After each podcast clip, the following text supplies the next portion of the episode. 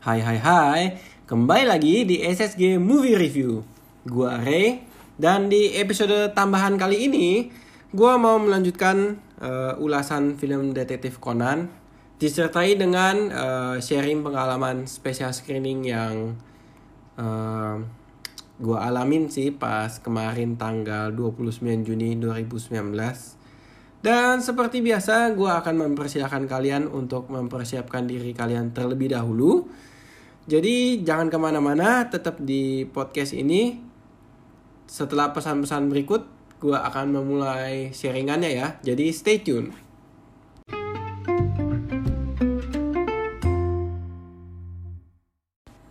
Oke, gue sudah kembali dan tanpa berlama-lama lagi langsung kita mulai aja. Tapi sebelum gue mulai, gue mau uh, menjelaskan sedikit lagi terkait dengan special screening atau fan screening ya. Nanti ke depannya gue akan sebutnya uh, special screening aja deh ya, biar singkat.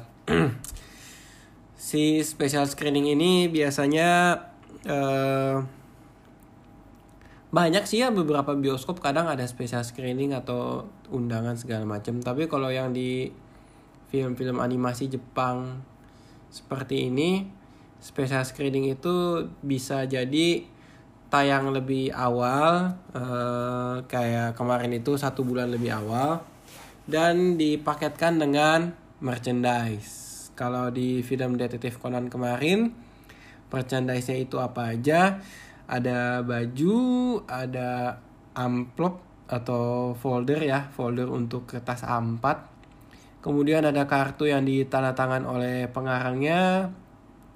Ada metallic pin dan ada poster ukuran A2 yang digulung sama orangnya. Dan tentu saja harganya lebih mahal dibanding harga penayangan reguler karena kan ya barang-barang dari merchandise ini diimpor langsung dari Jepang oleh si distributornya jadi distributornya mendistribusikan pasti masuk ke Indonesia ada pajak, bea cukai dan lain sebagainya lah ya. Dan tentu saja pasti mereka jualan ya mau untung. Sedikit sharing kalau misalkan yang kemarin itu harga satu tiket beserta merchandise itu di angka 420 ribu. Kaget ya dengan harganya ya cukup mahal dan wow sekali gitu dan herannya ada orang yang mau beli gitu. Ya gue juga awalnya bertanya-tanya dan ya untuk pengalaman gue sediain modal terus ya udah gue beli deh gitu. Dengan solusi kalau gue sih ya gue mencoba jual merchandise lagi karena memang gue gak ini banget maksudnya gak nyimpen gitu. Gue lebih baik kasih merchandise ke orang-orang yang lebih membutuhkan. Fairnya gini sih strategi gue kalau misalkan lu nonton di kemarin penayangannya di Grand Indonesia ya di hari Sabtu tanggal 29 Juni 2019 jadi gue hitung-hitungannya gini sih modal atau minimal yang gue harus dapat dari menjual merchandise itu gue menghitung di angka 420 ribu gue kurangin dengan tiket uh, reguler hari Sabtunya di Grand Indonesia yaitu 75 ribu gitu. Jadi 420 ribu kurangin 75 ribu itu kenanya sekitar 345 ribu rupiah. Artinya sorry Artinya, kalau misalkan kita jual bohongan, ya modal kita di angka 345 ribu. Uh, gue naikin harganya karena uh, pada saat gue jual ya, gue naikin harganya sedikit karena ya hitung-hitung biaya ongkos bensin sama ongkos parkir gitu. Tapi seandainya ada yang mau belinya langsung borong, ya kalau dia mau nego, gue akan nego dan batasan gue tuh di angka di situ gitu. Kalau misalkan dia nego sampai sepaket itu lebih murah dari 345 ribu ya berarti gue rugi dan gue nggak akan jadiin transaksinya. Gitu.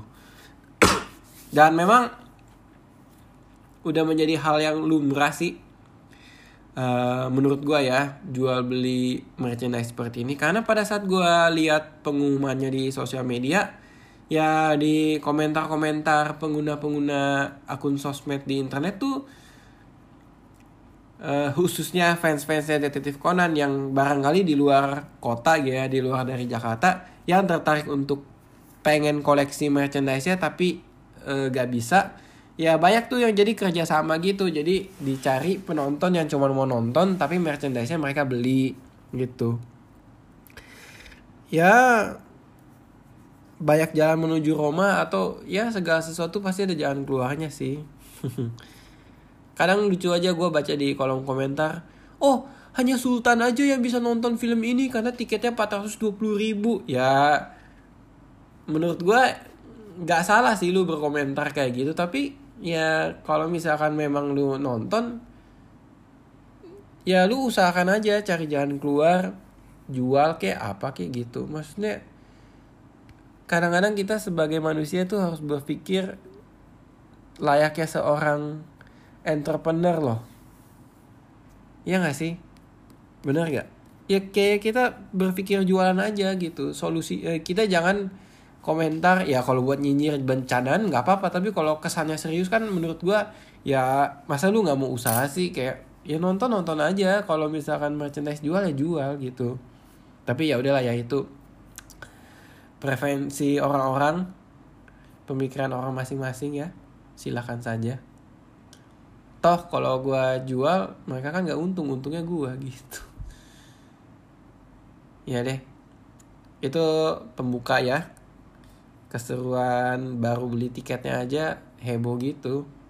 Gue juga ngikutin caranya. Jadi di uh, eh, gue sebar gitu di kolom komentar Facebook sama Instagram. Ada yang mau sharingan nggak? Kalau mau sharingan kontak gue aja. Dan dalam hitungan beberapa jam ada yang langsung direct message gue gitu kak e, kalau saya mau ambil bajunya doang boleh nggak? Boleh gitu. Kalau saya mau ambil ini ini ini ininya boleh nggak? Boleh gitu. Ya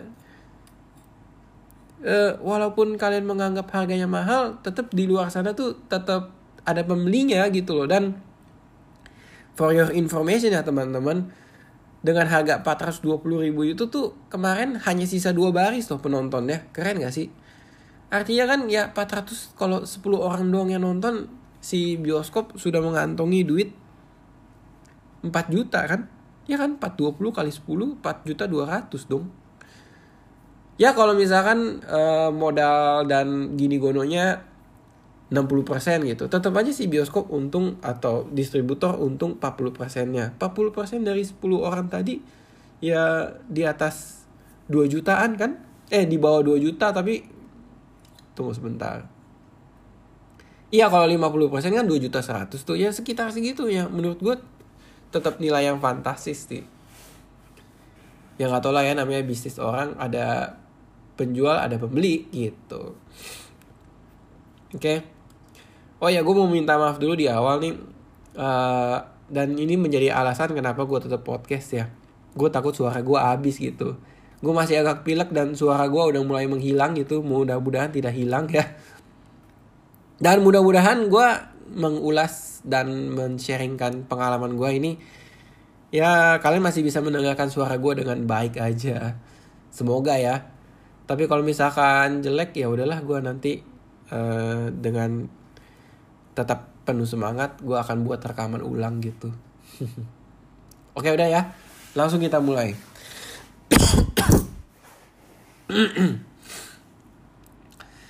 menurut gue uh, nonton special screening tuh adalah pengalaman yang tidak ada duanya gitu ya. Kalian cobain lah sekali setahun gitu loh. Eh dalam setahun kalian cobain sekali gitu. Apa pun film animasinya gitu. Kalian coba terus merchandise-nya kalian jual gitu loh. Karena ini ya lucu sih penonton penontonnya menurut gue bukan dalam artian mereka jadi lawakan gitu tapi uh, ya menurut gue pengalaman gue menarik gitu. Yang ini nih gue mau bagiin.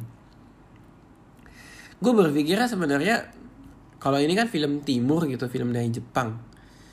Sebenarnya fans fans uh, penikmat film dari timur kayak dari barat kayak itu mirip mirip sih. Bedanya nggak ngerti kenapa ada stereotip dan pengkastaan aja di Indonesia gitu. Gini loh kalau misalkan kita bicara nonton film Avenger, nonton Star Wars, nonton Jurassic Park, nonton apalagi nonton Toy Story kayak uh, film-film Disney, kadang kan ada pen beberapa penontonnya yang datang nonton tuh pakai baju yang sesuai dengan filmnya dalam artian kayak baju yang ada gambar kayak yang ada tulisan terkait dengan film kan. Ya fans-fansnya dari Detektif Conan atau fans-fans dari film animasi atau manga ini ya sama aja gitu. Mereka kemarin tuh ada yang datang ya. Mereka tuh pakai baju tuh gambar Conan gambar uh, komik lah dari Jepang gitu da gambar uh, animasi manga shonen gitu. Ya menurut gua nggak masalah sih. Pakaian itu kan balik lagi ke preferensi masing-masing ya. Dan nih ya gue kasih tahu orang-orang yang seperti ini tuh calon-calon orang sukses menurut gua. Karena apa? Dari nonton film aja ya mereka tuh udah pikirin mereka mau pakai baju apa untuk nonton film tersebut gitu loh. Dan gue semakin ngebayangin lagi ya orang-orang yang niat-niat ini nih what if kalau bajunya tuh masih dijemur? What if bajunya belum di setrika gitu? Ya pasti mereka mungkin di rumah sehari sebelum penayangan film mereka tuh bela-belain setrika mereka bela-belain keringin segala macem. Karena mereka benar-benar mau momen untuk nonton satu film ini sangat spesial gitu. Iya dong. Arti kan manusia-manusia ini adalah orang-orang yang cukup penuh perencanaan dalam hidupnya gitu. Sesimpel memilih baju untuk nonton doang gitu. Kalau gue kadang-kadang nonton film yang bukan kayak begini ya. Ya gue buka lemari baju gue cari baju yang paling gampang gue ambil pakai tangan gitu. Selesai gitu loh. Tapi kan kalau film-film spesial seperti ini ya mungkin mereka pikir gue udah bayar mahal gue bakal mau nonton sama temen nanti gue mau foto-foto sama posternya baju gue harus keren nih baju gue harus bagus baju gue harus sesuai. Gitu.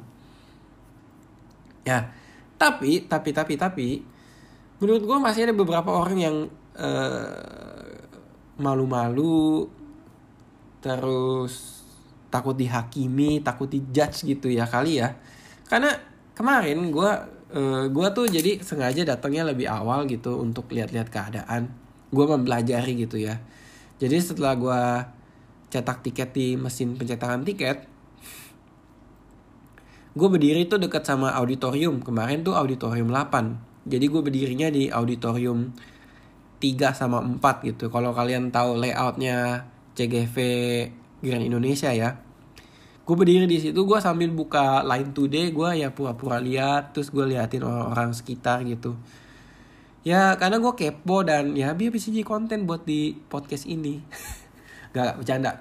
Gue emang orangnya kepo, gue ngeliatin gitu. Dan ada satu orang di sebelah gue, kayak dia abis ngerogoh kantong kanan jaketnya terus dompet dia jatuh gitu. Pas dompet dia jatuh tuh wajah dia tuh kayak panik gitu. Panik dalam artian tuh mau cepet-cepet ambil dompetnya terus disembunyiin.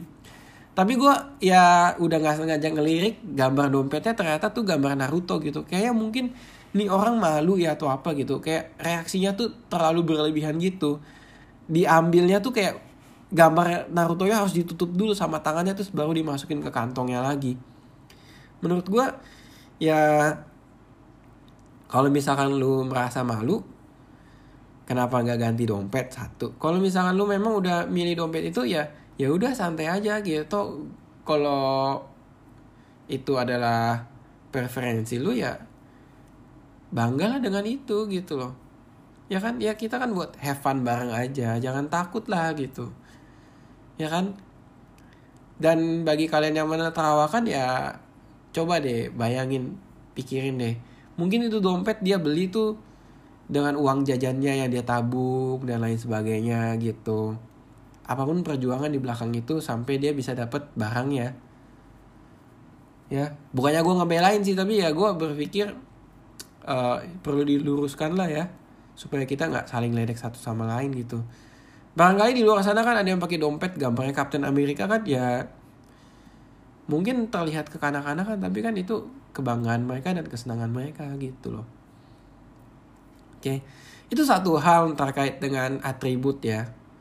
Jadi ada yang pakai baju gambar Conan lah, ada yang uh, pakai topi anim lah segala macem.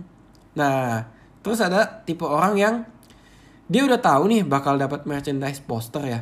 Dia bawa tuh uh, tabung pelindung poster gitu atau tabung pelindung kertas lah ya yang bentuknya tuh bisa diselempangin gitu loh Berarti kan nih orang kan bener-bener niat dan bener persiapan gitu. Kayak posternya tuh gak boleh lecek sama sekali gitu.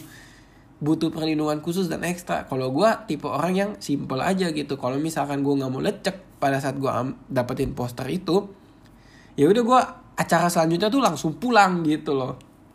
Tapi ya itu menarik sih menurut gue. Duh sorry ya. Oke, terus uh, eh, gue kan sambil nunggu baca-baca lagi di sosial media gitu Nah di sosial media sih dibilang ya uh, pengambilan merchandise itu akan dilakukan setelah penayangan film. Menurut gue ini adalah hal yang paling masuk akal untuk dilakukan karena coba kalian bayangin kalau misalnya pembagiannya itu sebelum film gitu. Oh pasti bisa kacau deh.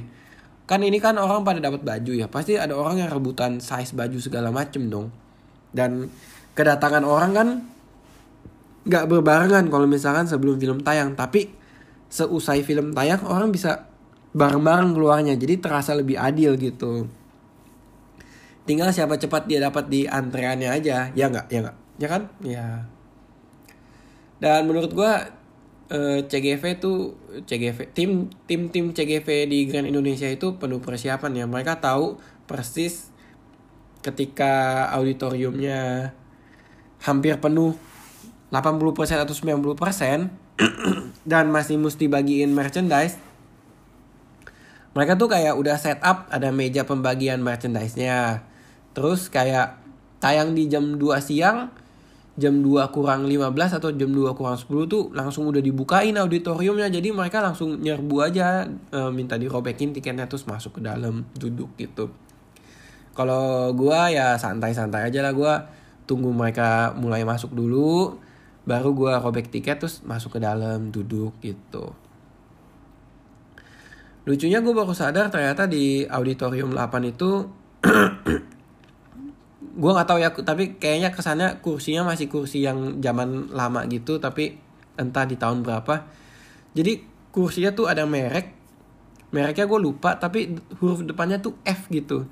Jadi ada logo F di setiap belakang kursinya gitu. Kemarin ada kejadian ya ada orang yang secara nggak sengaja salah tempat duduk.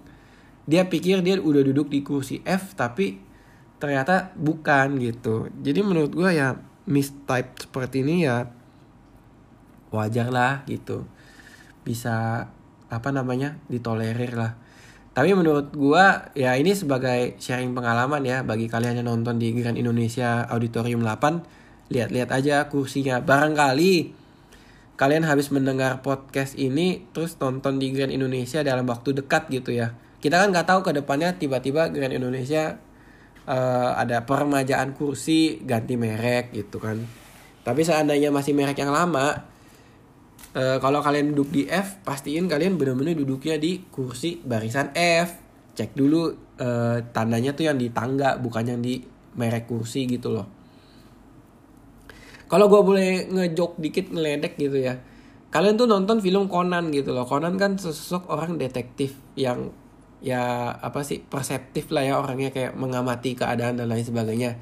Kalau misalnya kalian ngamatin, oh kursi kita tulisannya F nih, kalian pastiin dulu kursi paling kursi depan lu atau kursi belakang lu tuh juga tulisannya sesuai dengan huruf. Kalau misalkan sama-sama F semua, artinya F itu menandakan merek, bukan barisan kalian gitu. ya nggak itu bercandaan gue doang sih. Tapi ya ya udahlah ya. Namanya juga pengalaman. Nah, mundur sedikit ya sebelum ngomentarin kursi. Kalau kalian tahu dan kalian udah gue kasih tahu di episode podcast sebelumnya, Conan itu kan umurnya kurang lebih ya 23 tahun nah karena kan seandainya setiap tahun tayang satu film bioskop ya umurnya berarti ya 23-an gue tuh pas dateng ke Grand Indonesia itu gue udah ber, pikir gitu loh. Gila ya Conan tuh 23 tahun fansnya tuh ada gak sih yang dari jadul banget masih setia ngikutin sampai 23 film ini gitu? Jadi bayangan gue mungkin gak ya ada bapak-bapak atau ibu-ibu yang udah berumur lah ya udah berkarir gitu barangkali udah berkeluarga datang nonton di film fan screening ini dan ternyata teman-teman sesuai yang gue prediksi beneran ada gitu. Jadi ada satu orang ya ibu-ibu datang nonton film ini. Dan bukan karena dia wajahnya kelihatan lebih tua dan lain sebagainya dia bawa anaknya gitu loh. Dan anaknya tuh kayak udah cukup berumur jadi belinya tuh dua kursi. Gila gak sih? Gue ngebayangin wah hebat banget nih. Orang kayaknya ngikutin dari jadul banget terus ajakin nonton anaknya gitu. Anaknya tuh kayak masih mungkin SD atau TK gitu. Belum tentu ngerti film gitu loh. Ini gue mungkin kalau boleh judge maksudnya kayak berasumsi gitu ya. Mungkin anaknya masih ya balita eh bukan balita sih ya masih umurnya ya belum SD SMP lah gitu. Eh SD SD mungkin sih. Itu kan artinya wow keren banget nih. Nih orang tuh punya modal beli dua dua kursi loh. Untuk nonton film Conan di special screening. Kalau masalah uangnya gue nggak masalahin lah ya. Kan kalau uang balik lagi ke masing-masing orang kemampuan finansialnya seperti apa, kemampuan spendingnya ya mau gimana gitu kan. Itu hak-hak mereka. Tapi yang menjadi menarik adalah gue jadi kepikiran nih, kalau misalkan dia beli dua kursi, berarti kan dia berhak mendapatkan merchandise tuh dua set loh. Nah dari dua set merchandise ini teman-teman, kebayang nggak? Ini bakal mereka jual lagi kayak gua atau disimpan. Kalau jual ya oke okay lah pemasukan tambahan buat uang jajan si kecil gitu. Tapi kalau misalkan disimpan ya, ya disimpan tuh jadi kayak time capsule gitu gak sih? Ya dong disimpan ini, simpen ini, simpen ini nanti pas anaknya udah mulai ngerti, baru deh orang tuanya kasih tahu mama atau papa dulu tuh simpenin ini ini ini, tahu gitu. Atau barangkali dilebay-lebayin ini imajinasi gue sih. Kayak ngomong, nah karena umur kamu udah 20 tahun, Papa punya warisan buat kamu. Ayo ikut papa ke lantai paling atas rumah gitu, ke loteng gitu. Pas dibuka jebret gitu kan. Wah ternyata kamar isinya koleksi merchandise dari detektif Conan gitu. Dari tahun 2019 sampai tahun entah tahun berapa itu secara konsisten dia ikutin terus gitu. Dan gue mau ngebayangin kalau misalkan suatu hari gue jadi bapak gitu ya uh, fatherhood gitu atau father and son gitu kayak lucu aja gitu. Lu nanti punya anak lu punya warisan dari hal seperti ini gitu. Kebayangin gak sih kalau misalkan anak-anak zaman sekarang gue nggak tahu ya anak-anak zaman sekarang tuh masih ada gak sih momen di mana di sekolahan mereka disuruh ceritain tentang keluarganya gitu kenapa bapak kamu membanggakan bagi kamu? Terus nanti suatu hari ada anaknya yang kayak gini nih ternyata iya soalnya bapak saya nyimpenin nih merchandise dari film detektif Conan. Jadi menurut saya berkesan gitu kita punya uh, setiap tahunnya kita punya tradisi atau masa-masa bersama yang indah gitu. Nggak tahu sih imajinasi gue terlalu jauh ya lebay. Tapi ya intinya itu. Uh, fans yang udah berumur ngajakin anaknya gitu dengan modalnya sekian ya kita lihat aja gitu merchandise itu disimpan atau gimana gitu aduh Sebentar ya gue minum dulu ya.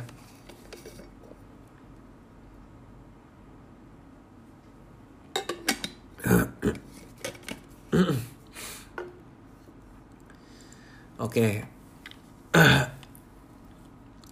Ya kita lanjut ya. Uh, lama-lama lagi lah.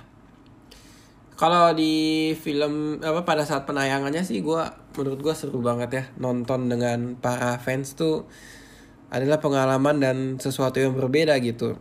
Karena kalau fans tuh mereka benar-benar menyukai karakter-karakter yang sudah ada di dalam film gitu. Jadi mereka tuh mengerti kapan mereka ketawa, kapan mereka kagum, kapan mereka kaget dan lain sebagainya gitu ya. Dan kayak gak gak apa ya, mereka tuh bisa mengendalikan diri mereka sendiri gitu. Yang yang dalam artian gak sampai terlalu lebay kalau memang adegannya lucu mereka ketawa ketawa bareng gitu hahaha udah stop gitu terus kalau misalkan ada karakter mereka yang lagi tersakiti gitu ya sesuai di trailernya ya mereka merasa kasihan tapi tuh nggak ngomong macem-macem lagi gitu mereka intinya mereka tuh ngobrol di dalam bioskop tuh benar-benar ditahan gitu. Minim komentar lah. Dan nggak tanya kiri kanan gitu loh. Jadi kayak ini kan apalagi film detektif itu ada clue-clue dan lain sebagainya. Kalau misalkan bingung tuh ya mereka bisik-bisik orang-orang di sebelahnya tuh tanpa mengganggu orang-orang lain gitu. Kadang kan kalau gue nonton film-film lain ya dalam keadaan yang berbeda gitu. Misalkan minggu kedua dari penayangan film. Yang nonton tuh bener-bener yang nonton tuh orang yang nonton dalam artian nonton santai gitu. Jadi kalau mereka bingung tuh ya mereka asal tanya aja gitu. Padahal kan bisa jadi nanya bertanya di dalam bioskop tuh ganggu penonton yang lain. Kalau misalkan nggak bisa kendalin volumenya. Tapi enggak ternyata mereka tuh fans itu ya. Kalau di yang fans fansnya detektif Conan sih menurut gue dewasa banget ya. Tepuk tangan untuk mereka gitu loh. Karena ya itu dia menikmati dan menikmati keseruan filmnya tuh ya tahu sama tahu gitu loh respect sama-sama respect itu dari ini sih dari penayangan film dan kayaknya sih kemarin gue melihat ya kalau di barisan depan gue nggak ada tuh yang sosokan ngerekam-ngerekam IGS IGS atau IG story IG story gitu loh. Jadi ya uh, ya memang sih pasti di awal udah ada iniannya apa? Udah ada pengumumannya gitu loh. Uh, gak boleh ngerekam gitu. Ayo lindungi uh, komunitas anim ini gitu. Dan mereka tuh turutin gitu. Kalau mereka buka handphone tuh paling ya buat chatting sama orang ya kayak orang biasa gitu. Tapi nggak dalam artian oh gue mau viral nih gue mau follower gue nambah atau apa segala macam entahlah itu ya itu terkait the di sepanjang film sih nah mulai nih yang lucu nih teman-teman. Mendekati uh, akhir film ya. Jadi sebenarnya kan kalau film detektif Conan itu kayak yang gue bilang kemarin atau gue belum bilang ya kayaknya gue udah bilang deh. Gue bilang kan kalau detektif Conan itu film animasi yang endingnya tuh masih ada after credit dan ada teaser untuk film Conan tahun berikutnya gitu.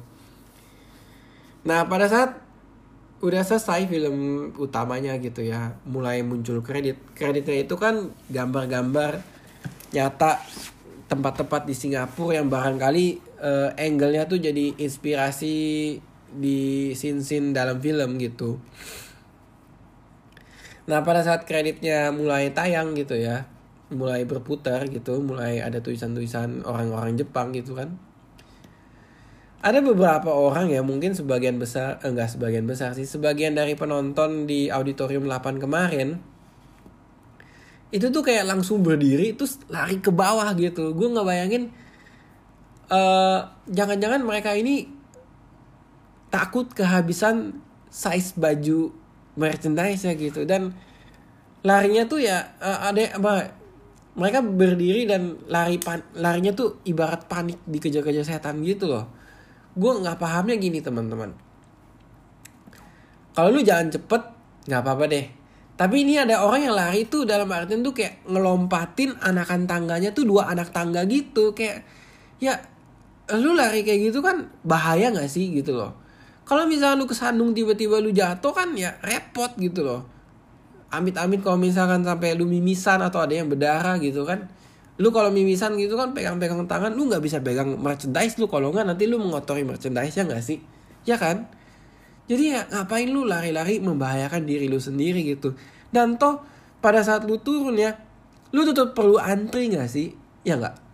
Lu antri kan ya kalau misalkan lu konsepnya santai ya kalau memang lu amit-amit gak kebagian ya lu antara legowo atau cari cara supaya ya lu tanya gitu di forum ada yang mau tukeran size gak segala macem gitu menurut gua. Dan masa judulnya special screening atau fan screening tapi lu sebagai fansnya lebih mementingkan merchandise ya sih. Menurut gua esensinya kan lebih ke dalam keseluruhan filmnya gitu loh. Ya tontonlah sampai after creditnya gitu. Dan fans-fans yang masih setia duduk tuh keren gitu menurut gue patut diacungi jempol. Setelah ada adegan after credit mereka tuh ada euforia semangat gitu. Wow gitu. Terus ada adegan sebentar terus ada trailer ke apa trailer buat film yang ke 2020 ya mereka mengakhiri dengan tepuk tangan lalu berdiri jalan santai ngantri gitu loh. Gue mau bahas dari ini sih ya Maya maksudnya kenapa orang sebegitu paniknya takut gak kebagian size baju ya? Hmm, menurut gue sih gini ya teman-teman. Kalau film kalau distributornya udah menayangkan film Conan lebih dari satu kali gitu mereka kan harusnya punya statistik gitu loh punya perhitungan. Bahwa di Indonesia tuh special screening tuh butuh bajunya berapa dan lain sebagainya. Dan harusnya distributor tuh selalu menyediakan lebih gak sih untuk berjaga-jaga gitu?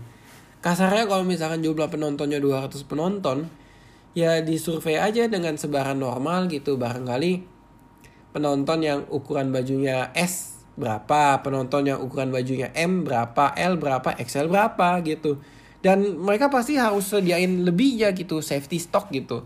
Kalau misalkan mereka punya lebihnya kan sisaan dari lebih yang gak diambil sama orang mereka bisa jual lagi kan dengan harga yang berbeda gitu. Ya strategi marketing mereka aja gitu loh. Jadi ya ya berpikirlah sampai ke situ gitu loh.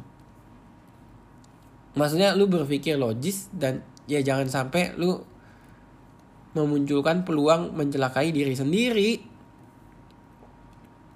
Ya gak sih? Bener gak gitu?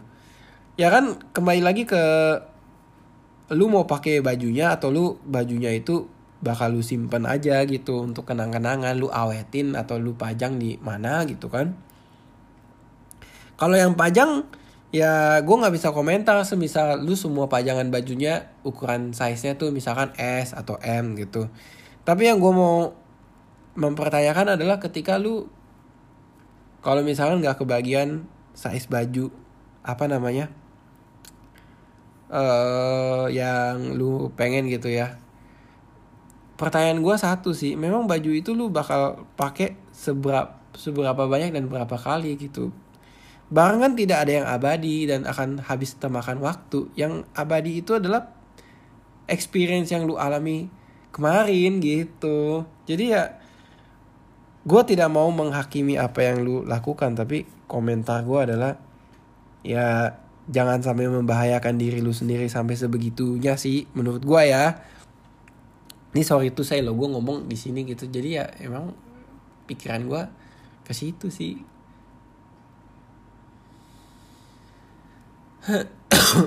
aduh batuk lagi kan. Ya jadi uh, di penghujung acara setelah kita nonton ya kita mulai berbaris gitu ya. Berbaris gitu disiapin stanchion set atau ikatan apa maksudnya kayak pembatas gitu yang tali-tali pembatas. Jadi kita keluar dari auditorium 8 udah langsung dibelokin ke kanan karena di kan, uh, meja pembagian merchandise itu ada di kanan gitu. Terus gue merasa ya teman-teman pada saat kita keluar dari auditorium itu tuh ada wajah-wajah yang ngeliatin ke arah kita yang barangkali seharusnya mereka masuk ke auditorium 8 untuk penayangan film selanjutnya gitu yang udah mereka beli gitu. Kayaknya mereka tuh sinis banget gitu merasa nggak seneng gitu.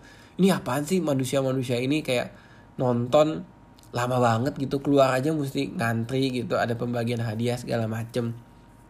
Ya maksudnya eh, tatapannya kayak ngelihatnya tuh ada beberapa gue nggak bilang semua tapi ada beberapa yang kayaknya nggak seneng aja gitu kayak ngeliatin kita tuh lama banget nih keluar dari auditorium gitu. Mungkin mereka kesel gitu apaan sih ini gue udah berdiri lama tau nggak? Ini udah dibuka auditorium kalian keluarnya lama banget gitu. Dan tapi ada ada e, ibu-ibu kemarin. Ada ibu-ibu dia tanya ke salah satu orang yang udah ambil merchandise dan lagi dokumentasi gitu supaya kenang-kenangan kali ya foto-foto kita lagi ngantri kita lagi dibagiin merchandise gitu loh. Dan si ibu-ibu ini tanya ini apa? Kok nonton bisa dapat hadiah sih? Gitu. Terus si anak ini ceritanya dengan penuh semangat dan antusias oh iya tante ini tuh penayangan spesial. Ini film Conan yang ke-23 gitu. Oh spesial tuh maksudnya apa deh iya jadi penayangannya itu lebih awal satu bulan dan penjualannya tuh dipaketin sama merchandise gitu. Tapi nanti ini bakal tayang reguler kok di mulai tanggal 24 Juli 2019 gitu oh iya iya iya. Makasih ya deh informasinya. Gitu. Tetap di luar sana ada orang baik kok yang ya pedulilah dengan dunia kita gitu. Dan pada saat gue masih ngantri nih tiba-tiba ya ada yang keluar dari antrian terus lari ke dalam gitu. Gue ngebayanginnya kayaknya jangan-jangan nih orang tuh ninggalin karcis nontonnya gitu untuk alat penukaran gitu. Rasain lu. Makanya jangan kenapa sih suka ninggalin karcis di dalam gitu? Kalau misalkan kalian mau buang kan aduh itu kertas selembar doang loh. Kalian bisa kantongin dulu keluar dari auditorium cari tong sampah ya buang gitu kan? Bercanda ya instan karma lagi nanti. Jadi ya pada saat gue mau tukerin merchandise nya gue udah memelas gitu ke orangnya. Mas ini nggak boleh saya simpen aja karcisnya. Nggak bisa deh eh nggak bisa kak. Itu alat bukti buat tukerin merchandise-nya. Kecuali mas nggak mau merchandise ya oh jangan gitu dong. Ya saya mau saya mau saya tuker gitu. Jadi ya udahlah.